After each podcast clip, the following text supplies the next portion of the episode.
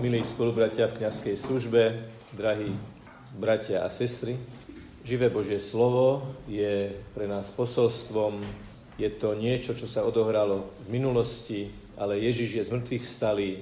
Ten Ježiš, ktorý hovorí k svetému Pavlovi, žije, je víťazný, je medzi nami, je v nás. A preto sa tieto príbehy Pavlovho obrátenia aj samotné evanielium stávajú živým a oživujúcim Božím slovom. Veľkou témou je odpustenie. A z tohto hľadiska môžeme teda rozímať aj tie dnešné texty, posvetné texty živého Božího slova. Veď Pavol bol muž, ktorý prenasledoval Kristových učeníkov a dokonca v momente toho obrátenia mu Ježiš hovorí, Šavol, Šavol, prečo ma prenasleduješ? V tejto vete, ak si uvedomíme, že Pavol bol zaliatý svetlom, je logika Božieho odpustenia. Prvé sa Pavol vlastne dozvedá zaliatý svetlom, že Boh s ním má plán a že Boh mu odpúšťa. Je ochotný ho oslobodiť od jeho minulosti, neskrýva pred ním pravdu. Šavol, ty ma prenasleduješ. Ty prenasleduješ tých, ktorí sú mi verní. Ty ich zatýkaš. Ty ich vláčiš pred súdy. Ty ich zabíjaš. A ja ti ponúkam svoje svetlo. Som ochotný ti odpustiť, som pripravený ti odpustiť, ti odpúšťam, ale Božie odpustenie musíme vždy vnímať ako Božiu stvoriteľskú vernosť. Boh nás odpustením tvorí. Boh odpustením uvoľňuje v nás ten najprapôvodnejší obraz, ktorý do nás vložil Boh pri stvorení. Je to obraz Boží v nás. Je to potenciál svetosti, ktorý je v každom jednom z nás. Aj Pavlovi, ktorý sa stal apoštolom národov. A kto si spočítal, že buď na lodi alebo peši, absolvoval celkom za svoj život najmenej 30 tisíc kilometrov, keď ohlasoval Ježiša a zakladal živé komunity. Veď aj vierozvesovia svätý Cyrila Metod prišli zo Solúna a my poznáme aj list svätého Apoštola Pavla Solúnčanom. Čiže oni nám ako keby priniesli túto štafetu. Ježiš, keď odpúšťa, tak odpúšťa nie preto, aby to zostalo v nejakej neutrálnej polohe odpustil som ti, ale vždy v tom odpustení je aj povolanie ohlasovať ho, ohlasovať jeho lásku, ohlasovať jeho odpustenie, jeho tvoriteľskú aktivitu. Tu a teraz, ak mohol svätý Pavol naformulovať hymnus o láske, najnádhernejší text o tom, čo je láska, aká je láska, urobil to preto, že túto lásku zažil aj v momente svojho obrátenia. Slávny maliar, známy ako Caravaggio, namaloval obraz obrátenia svätého Pavla v situácii, keď svätý Pavol padá z konia. My z biblických textov toto potvrdiť nevieme, tam sa o tom nepíše, ale v našom jazykovom prostredí pád z konia je symbolom pokory.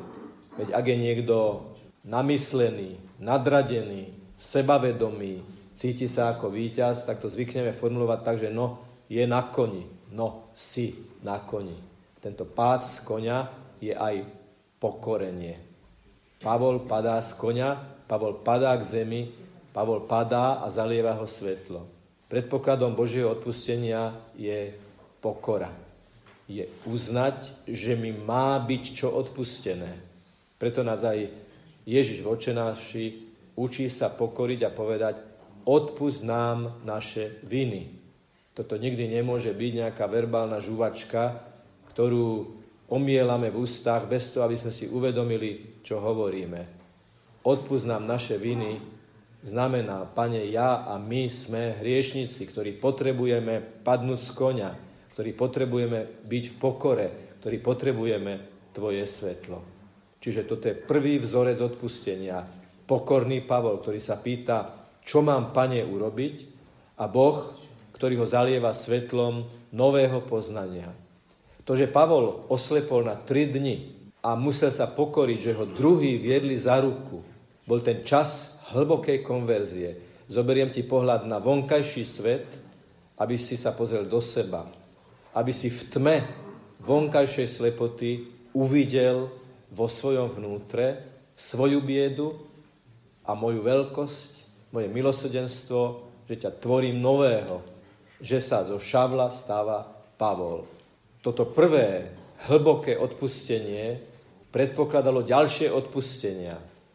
Tak povediac, Pavol musel sám v sebe si vysporiadať, že prenasledoval kresťanov, ktorých potom rodil, ako sám to hovorí, ohlasovaním Krista. A ako stará štruktúra, ktorá prenasleduje kresťanov, si musel mnohokrát aj vyžrať svoju minulosť prepáčením za tento výraz. Musel to ustáť a musel tých druhých presvedčiť, že hĺbka jeho obrátenia, hĺbka Ježišovho svetla do jadra jeho srdca je taká presvedčivá, že presvedčí tých, ktorých kedysi prenasledoval, že teraz toho, koho v nich a cez nich prenasledoval, nielen vyznáva, ale aj ohlasuje. A tretie odpustenie, ktoré tu teda bolo nevyhnutné, bolo, aby tí, ktorých Pavol prenasledoval, to akceptovali, aby mu odpustili, aby mu dali novú šancu, aby k ním prišlo svetlo ich obrátenia k Ježišovi Kristovi. Zážitok neodpustenia rodí ľudí, ktorí sú zranení a zraňujú. Zážitok vnútorného odpustenia rodí ľudí, ktorí odpúšťajú a ktorí ďalej odovzdávajú štafetu lásky, ktorú zažil Pavol a ktorú potom vyžiaril aj na tých, ktorých oslovil. Celkom osobitným spôsobom, milí bratia a sestry, sa nám tento príbeh Božej milosrdnej lásky sprítomňuje cez slovo, ktoré je ale aperitívom eucharistickej hostiny. Aperitív je na to, aby nás pripravil dobre stráviť hlavný chod, hlavný pokrm. A hlavným chodom nášho dnešného slávenia tejto svetej omše, ako každej svetej omše, je eucharistická hostina. A slovo nás orientuje na ten moment, keď budeme pozerať na rozlomenú hostiu a kňaz povie, hľa, to je baránok Boží, ktorý sníma hriechy sveta. Cítite, ako sa tu stretáva ten Pavlov príbeh, keď ležal na zemi zaliatý svetlom, s výčitkou, že prenasleduje Krista, ale s výčitkou, ktorá v sebe obsahovala už zárodok nového narodenia, my dnes budeme hľadieť na baránka, ktorý sníma hriechy sveta, odpustením sňal Pavlové hriechy a dnes on, polámaný baránok, chce sňať naše hriechy a zaliať nás svetlom svojej prítomnosti. A keď Pavol hovorí, pane, čo mám robiť, my to vyjadríme tým amen. Nech sa stane, je to tak, potvrdzujem to a otváram sa preto. Skúsme dnes si osobitným spôsobom, prepáčte, ak to tak budem formulovať, duchovne užiť, duchovne vychutnať že v slobode, v presvedčení, v bázni, v hlbokom klaňaní sa pred pánom povieme naše slobodné, uvedomelé Amen. Spolu so svetým Pavlom. Pane, chcem Tvoje svetlo. Chcem svetlo Tvojej lásky. Chcem svetlo Tvojho duchovného reštartu. Chcem svetlo, ktoré ma dvíha a ktoré ma nabudzuje, aby to, čo som zažil, som odozdával ďalej. Konec koncov, vaše stretnutie je o čom? Prišli ste sa nadýchnuť. Tento týždeň ste tu, aby ste načerpali. Jednak z toho, čo vám vaši animátori, čo manželia Hoxarovci, čo všetci ostatní vám ponúkajú, aby ste sa potom aj vzájomným zdieľaním obohacovali a keď to skončí, tak vlastne nič nekončí, nie je za tým bodka, ale čiarka a za ňou pokračuje veta o vydýchnutí toho, čoho ste sa tu nadýchli. Osobitne ma v katechéze, ktorá bola pre touto svetou omšou, e, zachytil obraz medveďa v pivnici, ktorý, som si hneď spomenul, spí veľmi plitkým spánkom. A je to takéto citlivé pole nášho srdca, ako dnešné tie dotykové obrazovky nás fascinujú, že len sa ich dotkneme a už sa spustí nejaký program. Tak to citlivé pole nášho srdca, ten medveď v pivnici, kde si dole, kde si v podvedomí, kde si v tých nevysporiadaných eh, okolnostiach nášho života sa veľmi ľahko zobudí a práve vtedy je dôležité volať pána Ježiša, ktorý krotí to zviera v nás, ktorý ho ochočí, a už to nie je medveď, ale už je to baránok. Už je to ten baránok, ktorý sa stáva niečím dobrým. Že obraz dravej zvery, ktorá už nie je dravá.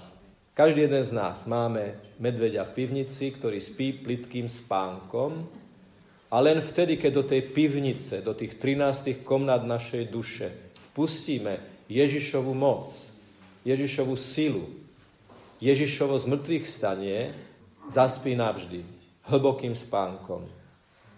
Ale je dôležité, aby sme ho uspávali Ježišovou mocou pravidelne. Aj tým, že budeme prijímať Eucharistiu. Keď sa potom, ako poviete to Amen, vrátite na vaše miesta, v krátkej, hlbokej, intenzívnej adorácii. Pozvíme Ježiša tak hlboko, ako hlboko vstúpil do srdca svätého Pavla. Otvorme mu všetko, všetky pivnice, v ktorých ešte driemu najrôznejšie šelmy našich nevysporiadaných vzťahov a Ježiš vo svojej moci nás naplní uzdravujúcou, očisťujúcou láskou tu a teraz živý a víťazný Ježiš chce, aby sme mali účasť na jeho víťazstve a boli potom ohlasovateľmi jeho veľkej lásky, jeho veľkej moci. Nech je pochválený Pán Ježiš Kristus.